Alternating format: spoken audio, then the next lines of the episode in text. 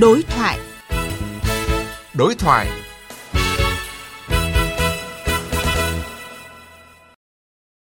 Xin kính chào quý vị và các bạn.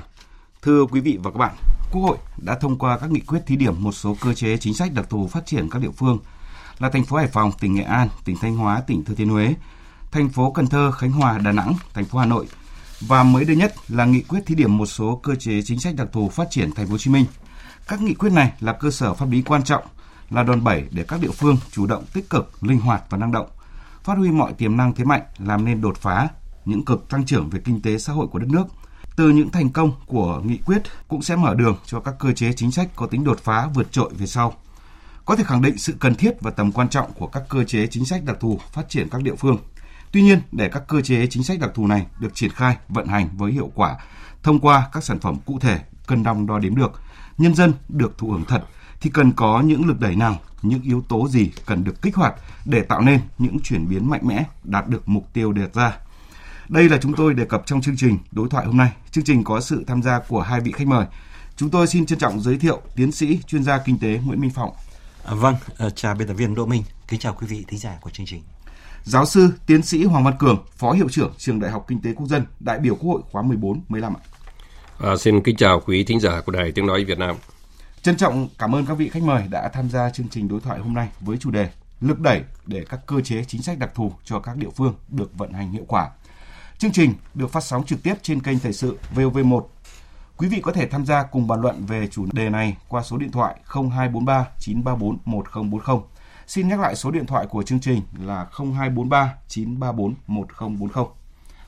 À vâng, thưa ông Hoàng Văn Cường, là đại biểu Quốc hội hai khóa 14, 15 trực tiếp thảo luận và bấm nút thông qua các nghị quyết về cơ chế chính sách đặc thù phát triển các địa phương thì ông có nhận định như thế nào về cái tầm quan trọng của các cơ chế chính sách đặc thù này đối với sự phát triển kinh tế xã hội của các địa phương được thụ hưởng của cả, và của cả nước?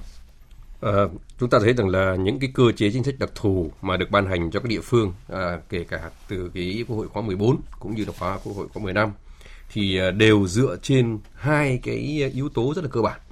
Thứ nhất ấy, là các cái địa phương đó nó phải có các cái yếu tố đặc thù và cái đặc thù này ấy, thì nó sẽ tạo nên cái lợi thế mà chúng ta cần phải có các cái cơ chế các chính sách riêng để khai thác những cái lợi thế đó để biến cái lợi thế đó nó thành cái nguồn lực phát triển chứ không cần phải uh, xin thêm tiền từ nơi khác à, cái yếu tố thứ hai thì uh, nó không chỉ là có cái đặc biệt hay cái sự riêng biệt của địa phương này địa phương khác mà có cơ chế đặc thù mà cái sự riêng biệt của của cái vùng đất đó ấy, của địa phương đó ấy, thì nó lại khai thác ấy, thì nó lại phải có khả năng tạo lên được một cái sức kéo tạo lên một cái sự lan tỏa cho các cái vùng lân cận hoặc là tạo lên một cái sự thu hút các cái nguồn lực cho cái sự phát triển.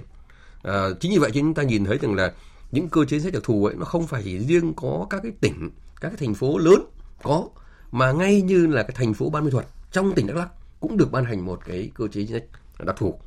Và do vậy thì cái mục đích mà chúng ta thấy rằng là à, ban hành cái cơ chế danh đặc thù chính là chúng ta tạo một cái cơ chế để biến các cái tiềm năng thành các cái nguồn lực phát triển và tạo lên cái động lực cho không chỉ phát triển địa phương đó mà có thể lan tỏa sang các cái vùng à, khác. Và cũng chính từ những cơ chế mà đã được thử nghiệm như thế thì có thể sẽ chuyển thành những cơ chế sử dụng chung cho toàn quốc. Dạ vâng. Từ góc độ của mình thì theo ông Nguyễn Minh Phong, những thuận lợi và khó khăn thách thức đối với các cái địa phương được tiếp nhận các cơ chế chính sách đặc thù là gì? À, vâng, à, tôi có cái may mắn là đã từng 13 năm làm ở Viện Nghiên cứu Phát triển Kinh tế xã hội Hà Nội, cái nơi mà có thể nói là khởi nguồn của những cái ý tưởng về các cái đặc thù đặc biệt là cho Hà Nội và sau đó là lan tỏa sang các địa phương khác trên cả nước như Hồ Chí Minh, Bình Dương, Đà Nẵng, Hải Phòng, Cần Thơ, Quảng Ninh, thậm chí kể cả Bắc Ninh. À, chúng tôi cho rằng là cái thuận lợi lớn nhất ấy, chính là các cơ chế đặc thù nó phù hợp với các khả năng và yêu cầu thực tiễn của địa phương và từ đó nó tạo ra một cái sự đồng thuận ờ, cũng như là nó làm tăng cái quyết tâm chính trị và khuyến khích cái việc mà đề xuất các sáng kiến thực thi của địa phương xung quanh cái việc khai thác các cái cơ chế này. Đây là có thể là một trong những cái thuận lợi quan trọng nhất. Thứ hai, vừa rồi như tiến sĩ cường có nói đấy, tức là nó tạo điều kiện để địa phương có thêm cái nguồn lực và dư địa chính sách để tăng thu hút, đầu tư phát triển ờ, cũng như là để lan tỏa tác động của mình cho các cái vùng mà địa phương đó ờ, đang hoạt động. Thì như vậy là đây chính là hai cái thuận lợi để từ đó nó tăng cái sức mạnh của địa phương cũng như là tăng cái vị thế của địa phương nó lên. Nhưng mà khó khăn cũng không phải là ít. Ờ, từ thực tiễn của Hà Nội chúng ta thấy rằng là cũng như các nơi khác quan sát thấy đấy, là vì các chính sách đặc thù nó không phổ biến, thậm chí nó còn khá mới. Nói cách khác là nó chưa có tiền lệ chính sách.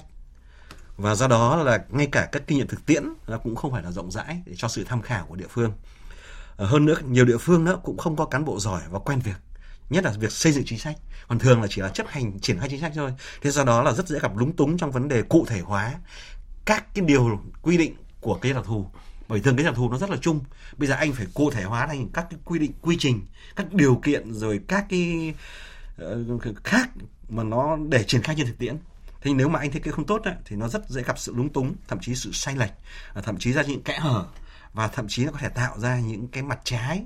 Hơn nữa có thể là là là nó tạo ra cả những cái sự vi phạm và kể cả tham nhũng chính sách tham nhũng trên thực tiễn. Và như vậy nó sẽ có thể làm mất cán bộ hoặc nó làm giảm cái hiệu quả của cái chính sách này. Đây là một trong những cái khó khăn chúng tôi rằng là rất là lớn. Ở một điều nữa đó đó là rất có thể địa phương đó là không dễ tạo sự đồng thuận của người dân, của doanh nghiệp trên địa bàn. Anh có thể tạo ra sự đồng thuận về mặt ừ, triển khai chính sách trong hệ thống chính trị của anh nhưng mà đối với người dân và doanh nghiệp rất có thể là họ sẽ sẽ không phản họ, họ sẽ không đồng thuận lắm. Bởi vì rất có thể một số cơ chế nó tạo cho người ta một cái phải thu thêm hay là ngặt nghèo hơn trong các điều kiện hành chính. Và do đó các đối tượng chịu quản lý này họ sẽ có thể bị phản ứng nếu so với một số địa phương khác. Họ cảm thấy nó chặt chẽ hơn nó phải chi phí tốn kém hơn. Do đó đây cũng là một cái mà nó đòi hỏi địa phương phải biết cách thuyết phục biết cách thực hiện để có hiệu lực trên thực tế.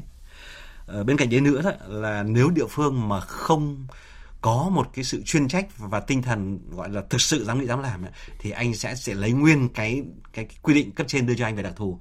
Và anh không biết triển khai như thế nào. Và tóm lại là nó vô hiệu hóa trên thực tiễn những cái cái đặc thù mà anh đã nhận được. Thực tiễn Hà Nội trong thời gian qua là một trong những ví dụ rất điển hình. Có là thủ đô rất lâu rồi cả chục chục năm nay rồi. Nhưng mà thực tiễn đưa vào nó không có gì nhiều cả.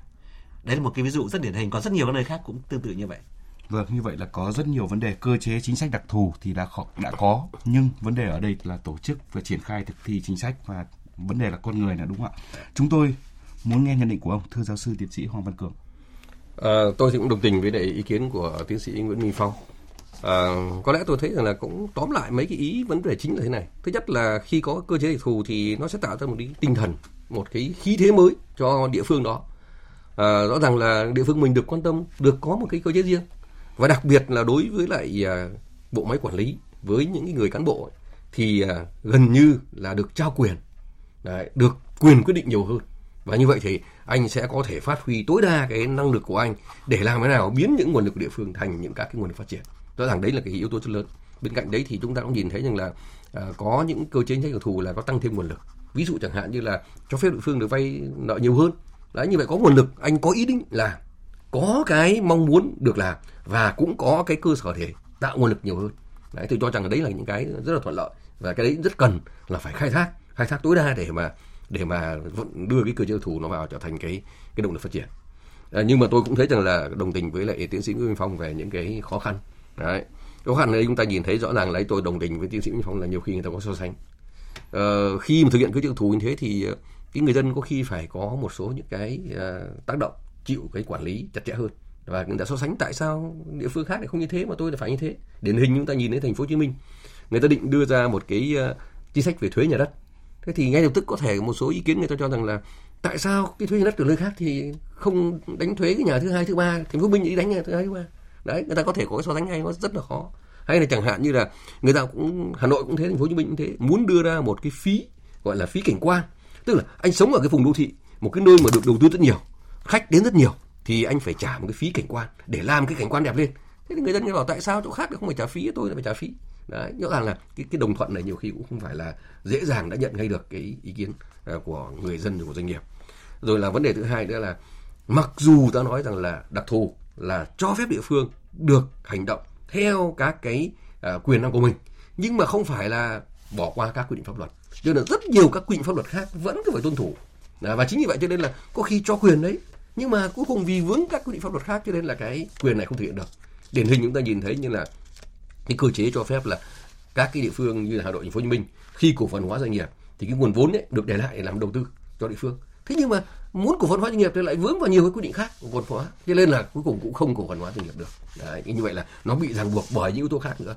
Rồi vấn đề thứ ba còn người tôi chọn quan trọng. À, anh phong nãy có nói rằng nó có thể không năng động hoặc có thể chưa kinh nghiệm. Thế nhưng mà thêm một ý nữa là kể cả những người năng động kể cả có kinh nghiệm thì đôi khi người ta cũng e ngại. Bởi lẽ là thế này, khi thực hiện cái cơ chế đặc thù như thế, tức là anh thực hiện những cơ chế nó chưa có trong các quy định ờ, của pháp luật, những nơi khác người ta chưa thực hiện, và như vậy mình phải dám tiên phong, mình phải dám đi đầu, mình phải dám đột phá, và tiên phong đi đầu đột phá làm mới thì rất có thể sẽ gặp mắc phải những cái sai sót. Bởi vì nó chưa ai làm, chưa biết được. Và khi mắc phải sai sót thì lại có thể rơi vào cái chuyện là bị xử lý. Bởi vì trên thực tế chúng ta nhìn thấy trong dân vừa qua rất nhiều cán bộ của hai cái thành phố lớn như Hà Nội, Thành phố Hồ Chí Minh đã phải chịu cái xử lý kỷ luật. Mà trong cái xử lý luật ấy, người ta kết luận rất rõ là gì? Những người này thực hiện đúng chức trách đúng nhiệm vụ đúng chức năng vì việc công không có tư lợi. Nhưng cuối cùng cái hậu quả nó xảy ra là sai. Cuối cùng những người này vẫn bị đưa vào là xử lý kỷ luật. Rõ ràng là đấy cũng là yếu tố cũng tạo cho cái rào cản cho cái việc là người ta có dám mạnh dạn thực hiện các cơ chế này không. Dạ vâng, như vậy là còn rất nhiều các cái yếu tố nguyên nhân mà dẫn đến cái việc thực thi thực hiện các cái cơ chế chính sách đặc thù đối với các cái địa phương có nghị quyết này nó chưa được hiệu quả. Và trước khi tiếp tục cuộc trao đổi, xin mời các vị khách cùng quý vị thính giả nghe điểm lại một số nội dung chính các nghị quyết thí điểm cơ chế chính sách đặc thù phát triển các địa phương. Các cơ chế chính sách đặc thù phát triển các địa phương tập trung vào các nhóm về tổ chức mô hình quản lý, nghị quyết 119 cho phép thành phố Đà Nẵng thí điểm tổ chức chính quyền đô thị theo mô hình một cấp chính quyền địa phương ở cấp thành phố và hai cấp hành chính, quận, phường. Nghị quyết 98 về thí điểm một số cơ chế chính sách đặc thù phát triển thành phố Hồ Chí Minh cho phép Hội đồng nhân dân thành phố thành lập Sở An toàn thực phẩm, quyết định cơ cấu, số lượng cán bộ, công chức tại xã, phường, thị trấn, Ủy ban nhân dân thành phố có thẩm quyền quyết định thành lập tổ chức lại giải thể các đơn vị sự nghiệp công lập thuộc Ủy ban nhân dân thành phố đảm bảo các nguyên tắc, tiêu chí, điều kiện theo quy định của pháp luật. Nghị quyết 98 cũng quy định nhiệm vụ quyền hạn của Hội đồng nhân dân và Ủy ban nhân dân thành phố Thủ Đức về tài chính ngân sách nhà nước, nghị quyết 115 về thí điểm một số cơ chế chính sách tài chính ngân sách đặc thù đối với thành phố Hà Nội, ngân sách thành phố Hà Nội được hưởng 100% số thu tăng thêm từ các khoản thu phí quy định để đầu tư phát triển cơ sở hạ tầng kinh tế xã hội. Ngân sách thành phố Hà Nội được hưởng 50% khoản thu tiền sử dụng đất khi bán tài sản công gắn liền trên đất theo quy định của luật quản lý sử dụng tài sản công sau khi đã trừ chi phí liên quan. Nghị quyết 98 về thí điểm một số cơ chế chính sách đặc thù phát triển thành phố Hồ Chí Minh cho phép Hội đồng nhân dân thành phố quyết định việc sử dụng ngân sách thành phố để thực hiện dự án công trình giao thông đường bộ có tính chất vùng, liên vùng nằm trên ranh giới địa giới hành chính giữa thành phố và địa phương khác, các dự án quốc lộ, đường cao tốc đi qua địa bàn thành phố, hỗ trợ địa phương khác trong nước, hỗ trợ địa phương tại quốc gia khác trong trường hợp cần thiết. Về quản lý quy hoạch đất đai với thành phố Cần Thơ, Hội đồng nhân dân thành phố quyết định chuyển mục đích sử dụng đất trồng lúa nước từ hai vụ trở lên với quy mô dưới 500 ha theo ủy quyền của Thủ tướng, phù hợp với quy hoạch kế hoạch sử dụng đất đã được cấp có thẩm quyền quyết định trên cơ sở phân cấp Ủy ban nhân dân thành phố Cần Thơ phê duyệt điều chỉnh cục bộ quy hoạch chung xây dựng khu chức năng điều chỉnh cục bộ quy hoạch chung đô thị.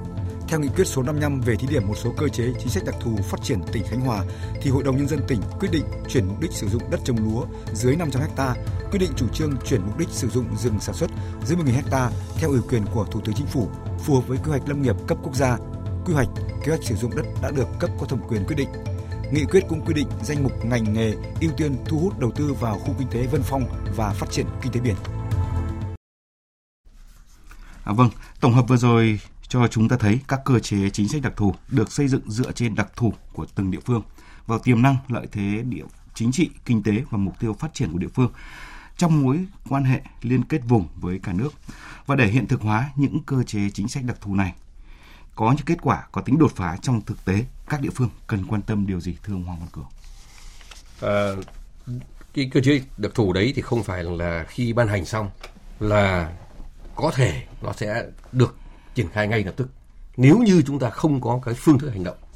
À, do vậy cho nên là khi các địa phương mà được à, ban hành các cái đặc thù rồi thì tôi cho rằng cái việc đầu tiên ấy, là chúng ta phải tạo ra được một cái sự nhận thức à, đúng về các thế giới hình thù rồi nhận thức đây nó phải gồm có cả của cái cấp lãnh đạo cán bộ quản lý và của nhân dân địa phương để tạo ra được cái sự đồng thuận tạo ra một sự đồng tình để cùng nhau hành động. À, và phải sẵn sàng bỏ đi những cái thói quen, bỏ đi những các cái phương thức cũ và sẽ có thể có những các cái quy định mới, có thể có những các cái thể chế mới.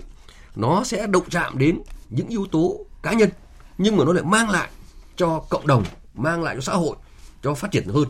Và khi nó phát triển như thế thì bản thân cá nhân người ta lại cũng sẽ được hưởng lợi nhiều hơn. Thì phải biết là hy sinh, bỏ đi những cái gì nó gọi là những cái lợi ích thường cận trước mắt. Mà để hướng đến một cái đột phá lâu dài. Đấy, tôi cho rằng là có lẽ phải có một cái nhận thức đồng thuận đó. Cái thứ hai à, phải có một cái sự phân công phân nhiệm phân vai rất rõ. Bởi vì phần lớn các cái cơ chế sách đặc thù thì cái phần rất quan trọng là gần như trao quyền ủy quyền và phân quyền phân trách nhiệm. Đấy, do vậy cho nên là nếu như về địa phương mà không có một cái phương án phân công phân nhiệm rồi phân vai phân trách nhiệm cụ thể cho từng đơn vị từng cơ quan thậm chí đến cái từng cán bộ trong cái bộ máy, thì không thể nào tạo ra được một cái sự hành động đồng bộ.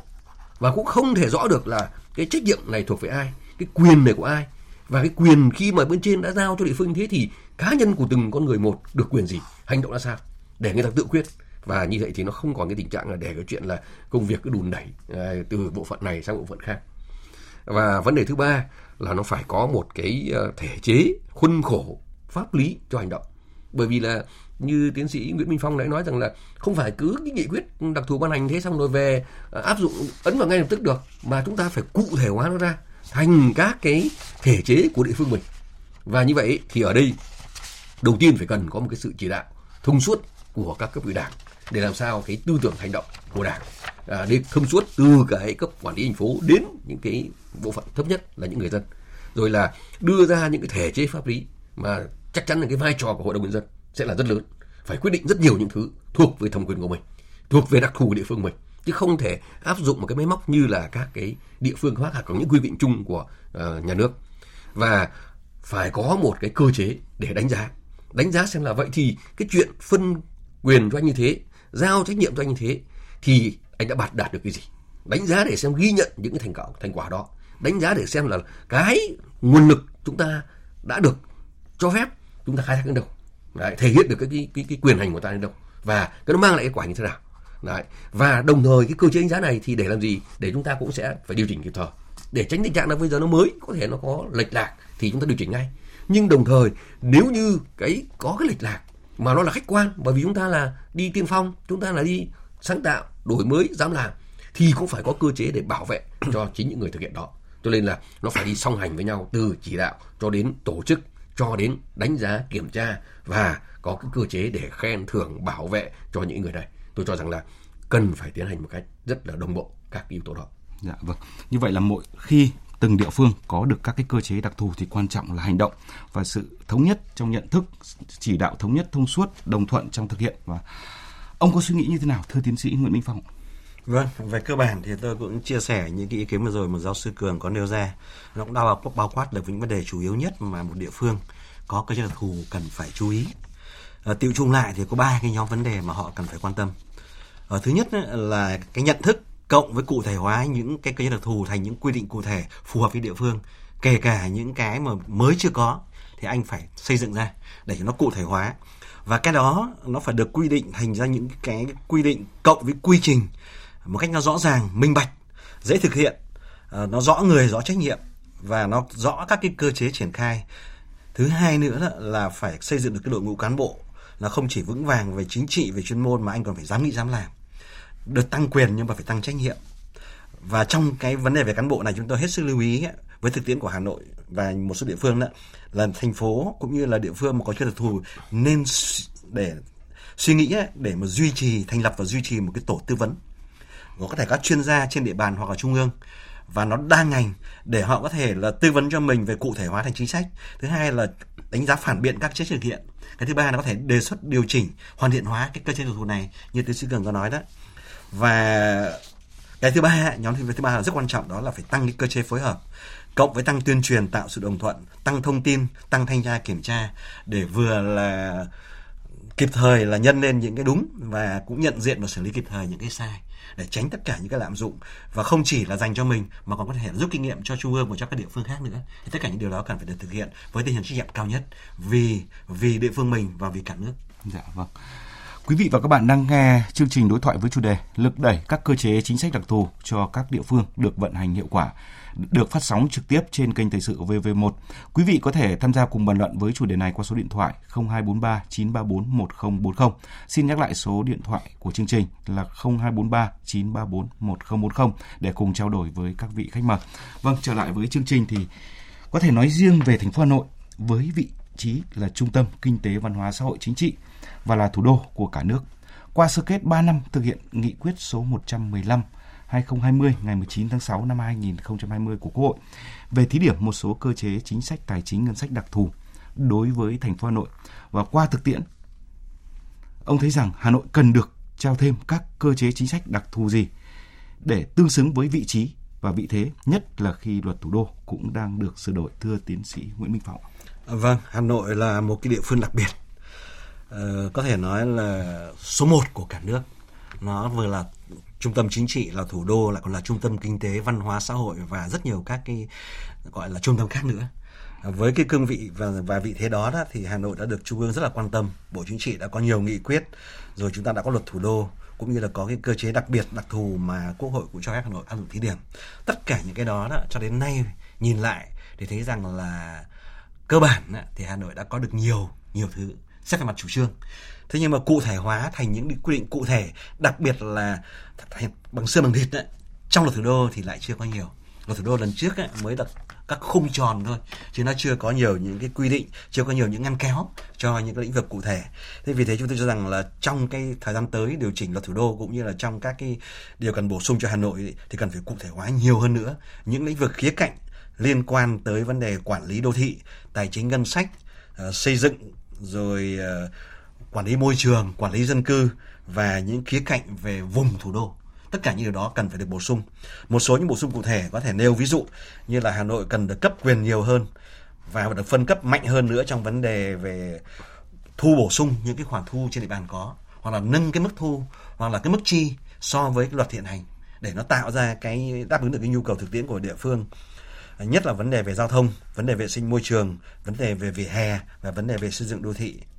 Hà Nội cũng cần được ờ, tăng cường và và và trực tiếp quản lý những cái hệ thống giao thông của quốc gia mà chạy qua địa bàn Hà Nội. Cái này cũng đã thực hiện lâu rồi, nhưng mà trong lần này chúng ta phải được ghi vào trong luật thủ đô. Ờ, cái thứ ba nữa là nên cho phép Hà Nội áp dụng những cái mô hình mới mà hiện nay thế giới thì có nhiều, nhưng mà cả nước thì chưa có thành luật. Tôi lấy ví dụ cái mô hình mà đầu tư phát triển đô thị nó hướng tới cái giao thông công cộng.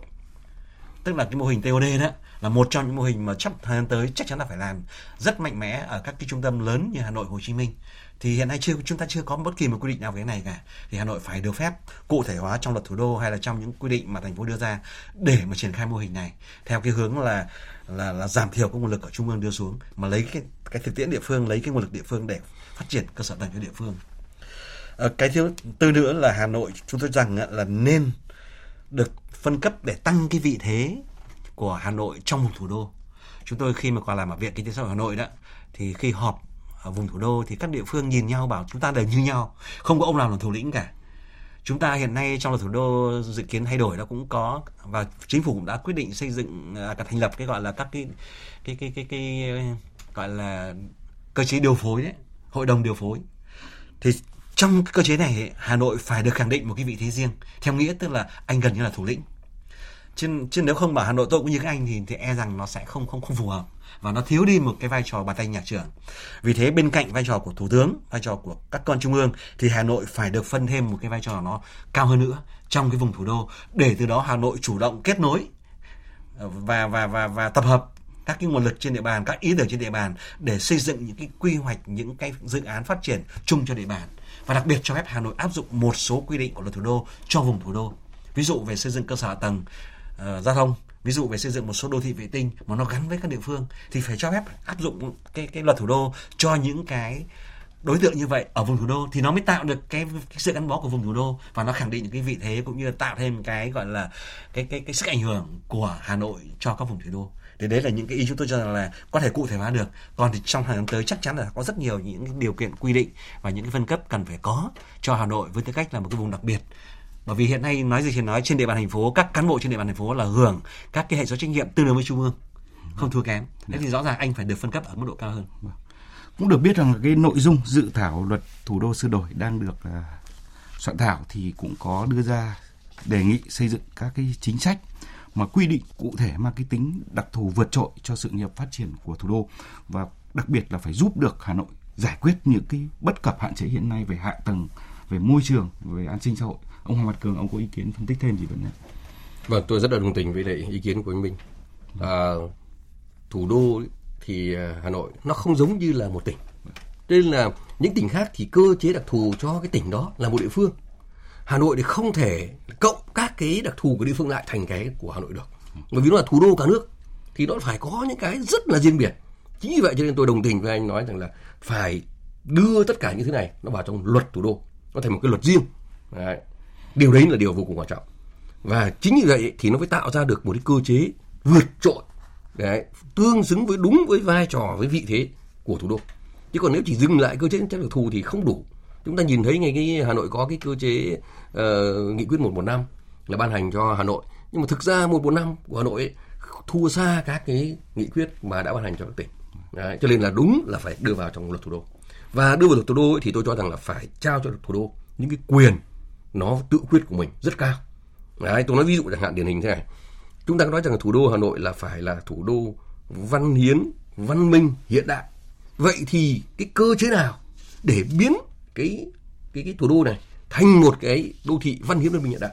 Không thể để cái đô thị chúng ta nhìn thấy bây giờ ngay đô thị lõi bốn quận nội thành thôi ra khỏi ờ, một chút đến hai bà trưng đến đống đa là chúng ta nhìn thấy tình trạng là những cái đô thị cũ những nhà dân chen chúc, đấy, nó rất lụp sụp nó rất chật trội nó mất vệ sinh thậm chí như an ninh phòng cháy chữa cháy vừa qua đấy nó xảy ra như thế. Không thể nói rằng là đô thị như vậy là văn minh hiện đại được. Vậy thì cái cơ chế nào để mà biến cái cái đô thị như thế này thành văn minh hiện đại? Hay là chung cư cũ? Chúng ta nhìn thấy những cái chung cư cũ là những vấn đề bức xúc của Hà Nội. Nhưng mà chỉ vì vướng yếu tố về luật pháp cho nên được không cải tạo được. Chứ thực chất ra tất cả những nguồn này tất cả những vị trí này đều là những vị trí đất vàng. Đều có thể biến nó thành những các cái nguồn lực phát triển. Thế nhưng chỉ thiếu cơ chế. Hay là sông Hồng. Chúng ta nhìn thấy sông Hồng là một cái tài nguyên vô cùng quý, chạy giữa cái trung tâm thủ đô, mà bây giờ chúng ta phát triển đô thị sang phía bắc. Và như vậy thì nó phải biến thành cái nguồn lực, nó phải trở thành một cái ờ, đô thị hay là trở thành một cái trung tâm dịch vụ thương mại trên dọc sông Hồng. Đấy, không phải ở thành phố nào cũng có được như thế. Thế nhưng mà thực tế chúng ta lại đang vướng về những cái cơ chế vấn đề liên quan đến thoát lũ vấn đề liên quan đến quản lý thủy lợi thế chúng ta không khai thác được. Đấy vậy thì ở đây chúng ta phải chuyển nó lồng nó vào cái cơ chế của luật thủ đô. Đấy và kể cả những con người như anh phong nói tôi thấy rất đúng. Con người thủ đô nó phải khác cái người dân thủ đô cũng phải khác. Đấy, để thể hiện rất rõ là đi là cái thủ đô con người văn hiến con người thanh lịch. Đấy, cho nên là rõ ràng những yếu tố này phải được đưa vào luật. Đấy. khi điều luật rồi thì nó sẽ có khuôn khổ cao nhất để chúng ta có thể hành động được. Đấy. nhìn lại việc thí điểm tổ chức mô hình chính quyền đô thị tại thành phố Hà Nội thành phố Đà Nẵng hay thí điểm mô hình thành phố trong thành phố cho Thủ Đức tại thành phố Hồ Chí Minh sẽ giúp cho cái việc vận hành các cơ chế chính sách đặc thù được thuận lợi như thế nào thưa ông Hoàng Cường? à, cái, cái ờ, thí điểm về cái mô hình chính quyền đô thị tại Hà Nội này, thành phố Hồ Chí Minh, Đà Nẵng đấy, thì chúng ta thấy rằng là cái này nó rất rõ điển hình của nó tức là nó thể hiện cái việc là chúng ta phân cấp, phân quyền và làm cho bộ máy nó thực sự tinh gọn, hiệu quả. Đấy, cái mục tiêu của cái cái cái ờ, thí điểm về cơ chế chính quyền đô thị là về đó. Và chính vì chúng ta thực hiện cái bộ máy này, thì nó đã giúp cho cái ờ, quá trình quản lý chỉ đạo nó trực tiếp. Nó không phải qua một khâu trung gian. Nói ví dụ chẳng hạn hà nội là bây giờ không phải chờ cái khâu trung gian của cái hội đồng nhân dân phường. Như vậy là quận ông lãnh đạo quận chỉ đạo xuống. Chủ tịch phường phải chịu nhiệm thực hiện ngay chứ không phải chờ xin ý kiến hay là thông qua hội đồng dân phường nữa. Hay là chẳng hạn đà nẵng hay thành phố hồ chí minh là từ thành phố trực tiếp xuống đến quận đến phường ngay mà không phải qua cái hội đồng nhân dân nữa. Như vậy rõ ràng là các cái chuyện là phân cấp phân quyền quy trách nhiệm đến cái người đứng đầu của các cái địa phương và như là phường như là quận là rất rõ. Và chính cái điều đó ấy, nó làm cho cái thay đổi về mặt cơ chế quản lý. Tất cả những cái gì thành phố mong muốn nó được đến ngay người dân. Cái gì người dân mà cần thay đổi thì nó sẽ tác động trực tiếp lên thành phố. Và quy định rất rõ trách nhiệm là lúc này cái người cán bộ của lãnh đạo phường, ông chủ tịch phường ông chủ tịch quận không hoàn thành là cá nhân này chứ không còn cái chuyện là đây là hội đồng nhân dân ý kiến hay là đây là tập thể của ủy ban nữa. Đấy, cho nên là nó làm cho chúng ta thấy rằng là cái quy định về phân cấp, phân quyền, phân trách nhiệm và cái vai trò của người đứng đầu ở trong cái quản lý chính quyền đô thị nó rõ. Và cũng chính từ cái chỗ mà chúng ta làm tốt được như thế thì cái bộ máy nó tinh gọn, nó hiệu quả. Và bộ máy tinh gọn hiệu quả như thế thì cùng cái nguồn lực chúng ta phải bỏ ra chúng ta quản lý đấy thì nó sẽ có thể phân bổ lại tốt hơn cho những người cán bộ quản lý cho bộ máy này. Và chính vì vậy chúng ta nhìn thấy rằng là những các cái uh, thành phố như Hà Nội hay như thành phố Hồ Chí Minh hay Đà Nẵng thì giao cho người ta một cái quyền là anh có thể tiết kiệm về mặt con người anh có thể tăng thêm các cái quỹ về tiền lương và tiền lương của đội cán bộ này nó có thể tăng lên. Đấy và chúng ta đã biết là quy định tăng lên không quá 0,8 lần. Đấy để cho chúng ta thấy rằng là bộ máy tốt hoạt động trách nhiệm có hiệu quả thì cũng sẽ được hưởng một cái chế độ thù lao thỏa đáng để cho cái đội ngũ cán bộ này uh, đội máy hành chính này nó hoạt động thực sự là hiệu quả đấy, tôi cho rằng là có lẽ đấy là những cái tiền đề rất quan trọng để chúng ta cũng sẽ mở rộng các cái cơ chế về, về tinh giảm rồi tăng cái tính hiệu quả của bộ máy ông Nguyễn Anh Phong ông có bổ sung thêm gì không? Về cơ bản thì tôi ý kiến nhất ý kiến của anh Cường đấy. Nguyên tắc quan trọng nhất của xây dựng chương trình đô thị cho đến nay có thể nói rằng ai cũng thống nhất đó là để cho bộ máy nó gọn hơn, nhẹ hơn nhưng mà mạnh hơn để từ đó tăng cái năng lực, cái hiệu lực và hiệu quả hơn. Thế nhưng mà vấn đề ở chỗ là anh thiết kế cái quy trình nó như thế nào để một mặt đó là rút ngắn được thời gian tăng được cái hiệu lực và khuyến khích được cái sáng kiến và trách nhiệm cá nhân nhưng mặt khác anh cũng phải ngăn chặn được phòng tránh được những cái trường hợp lạm dụng bởi vì là trong cái bối cảnh hiện nay nhất là những đô thị lớn á, thì quyền lực của trưởng phường là rất là cao nếu chúng ta mở theo chương trình đô thị.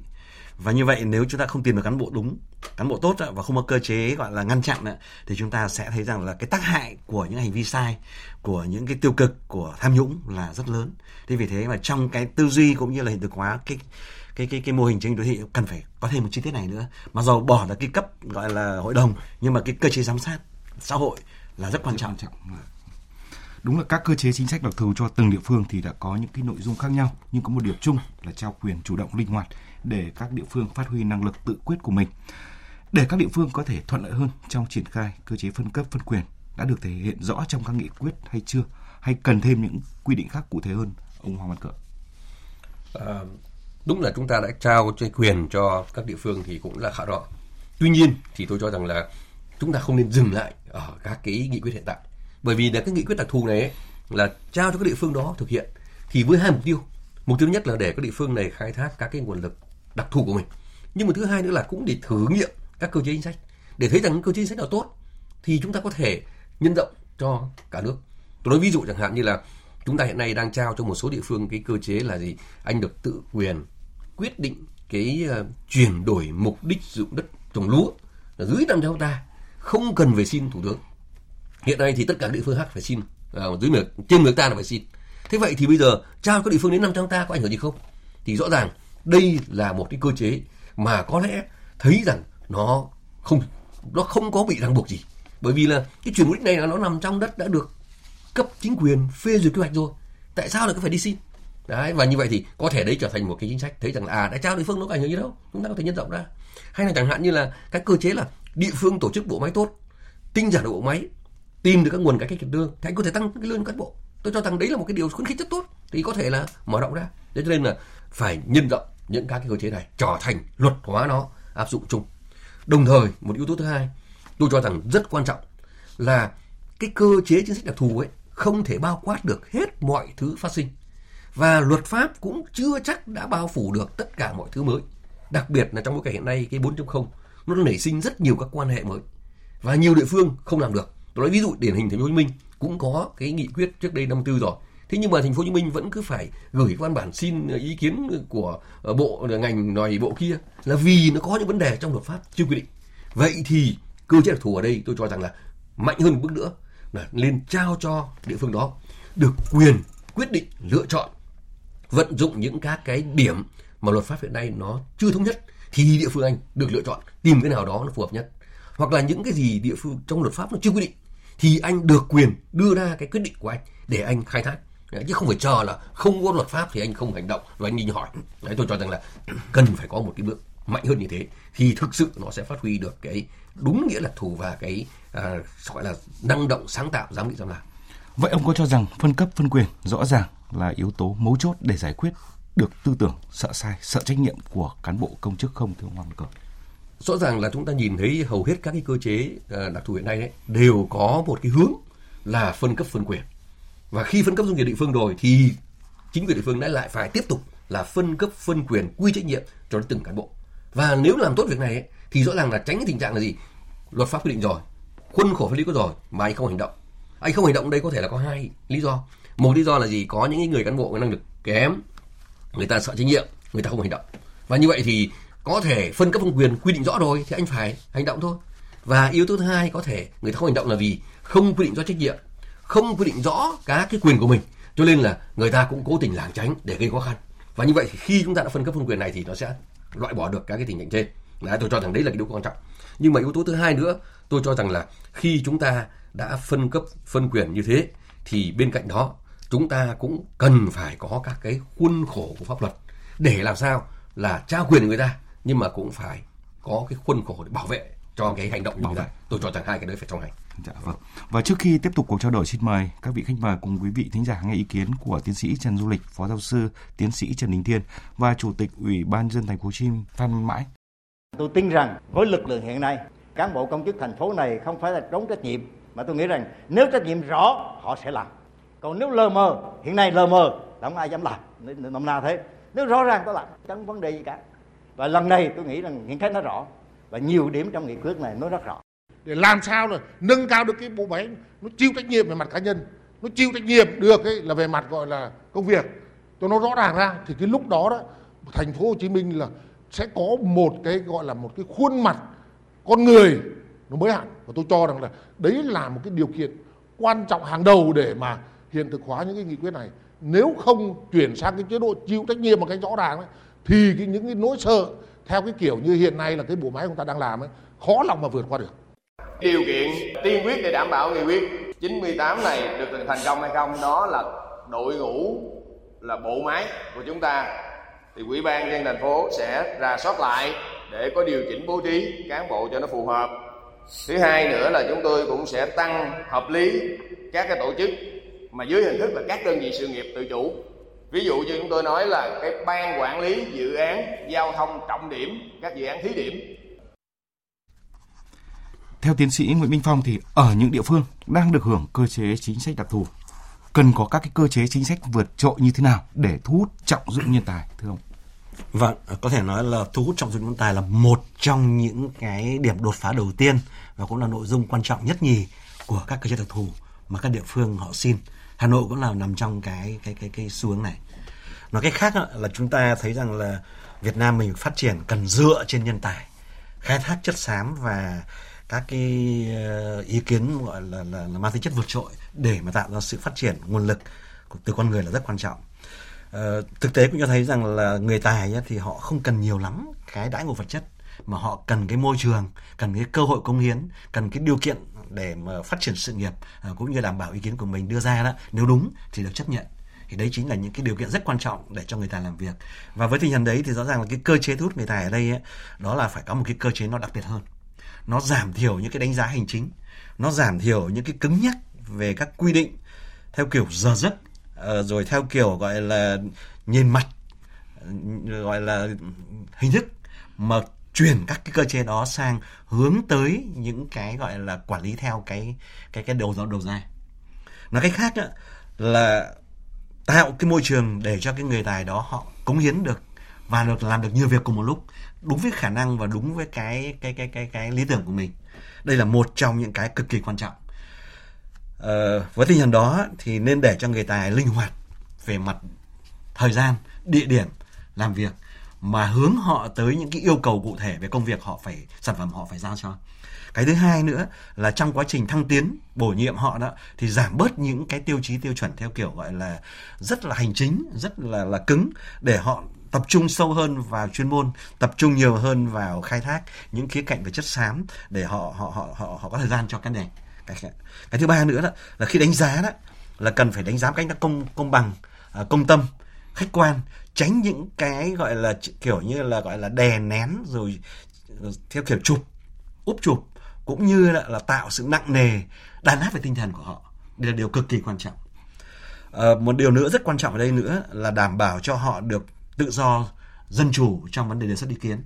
Anh có thể không sử dụng ý kiến của họ tham mưu của họ nhưng mà anh phải cho phép họ bộc lộ trình bày ý kiến một cách nó tương đối thẳng thắn để từ đó khai thác được những cái tính dám nghĩ dám làm của họ.